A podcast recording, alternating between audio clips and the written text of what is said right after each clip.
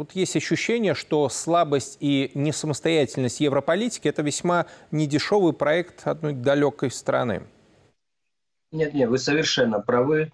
А, вот эта 70-летняя политика, планомерная, а, такая настойчивое влияние и промывание мозгов со стороны Америки а, сыграла свою роль. Это раз. Второе. Кадровая политика решалась за океаном. Там взращивались вот такие Елены Бербоки, которые ну, совершенно ни, никуда и ни во что. Туда вкачиваются миллиарды, влияние, институты 24 часа в сутки. Они выбирают молодежь потенциальную, дают им бесплатные стипендии, накачивают свои идеологии. И вот этот продукт сейчас правит Европой. Раз. Второе, э, на каждого из тех, кто прорывается или проходит к власти, заводится дело.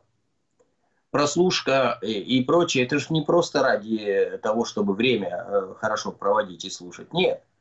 И до тех пор, пока мы соглашаемся с американской доктриной, идут обнимашки, аж ребра трещат.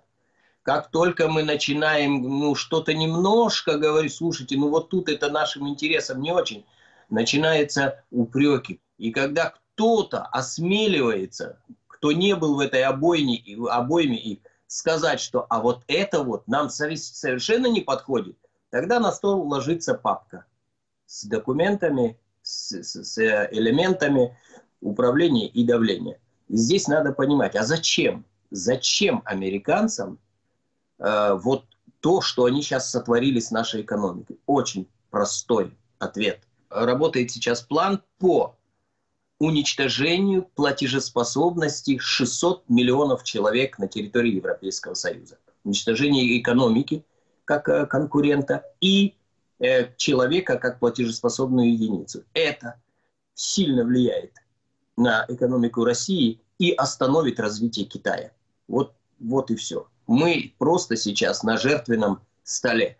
А новая эскалация конфликта на Балканах – это тоже часть этого плана? Ох, не только это.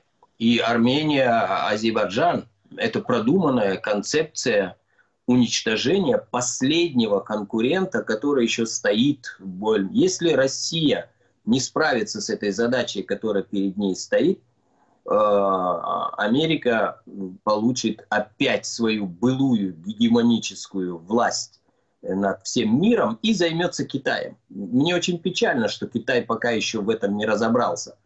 Но вообще-то атака идет против него. Россия и мы здесь такой инструмент Э, просто давление на это. Китай основная э, страна, против которой сейчас Америка хочет выступить. И поэтому мы попали вот между этими жерновами. Между этими жерновами, очевидно, и Беларусь. Вот где место Минска в новом мире и как вам видится наша стратегия выживания? Ну, это, это те последние якоря, которые держат еще мир э, от скатывания в полную пропасть вот этого садома э, фашизма. И вот в этом многополярном мире э, вот такая философия и психология, э, которая, которую Лукашенко открыто провозглашает, будет иметь место. Да, мы суверенная страна, мы работаем в интересах своего народа, уважая интересы всех соседей, с которыми мы должны, обязаны и будем дружить. Вот. А другая идеология, что нету суверенитета ни у каких стран, есть суверенитет. Европейский Союз, это же ну, почти классический пример Советского Союза, только в четыре раза э, влияние Брюсселя многократно выше, чем влияние Москвы в самые процветающие годы Советского Союза. Человечество вернется к своей идентичности, национальная идентичность никто не отменял, ну кроме как у немцев. У немцев ее отменили. И за эти годы послевоенные ее просто стерли. Поэтому легко с нами так обращаться. Все правильно, позиция правильная, ее надо выдержать и время все расставить на свои места. Ну что ж, благодарю вас. Это был Вальдемар Герт, экс-депутат Бундестага на связи с Берлином.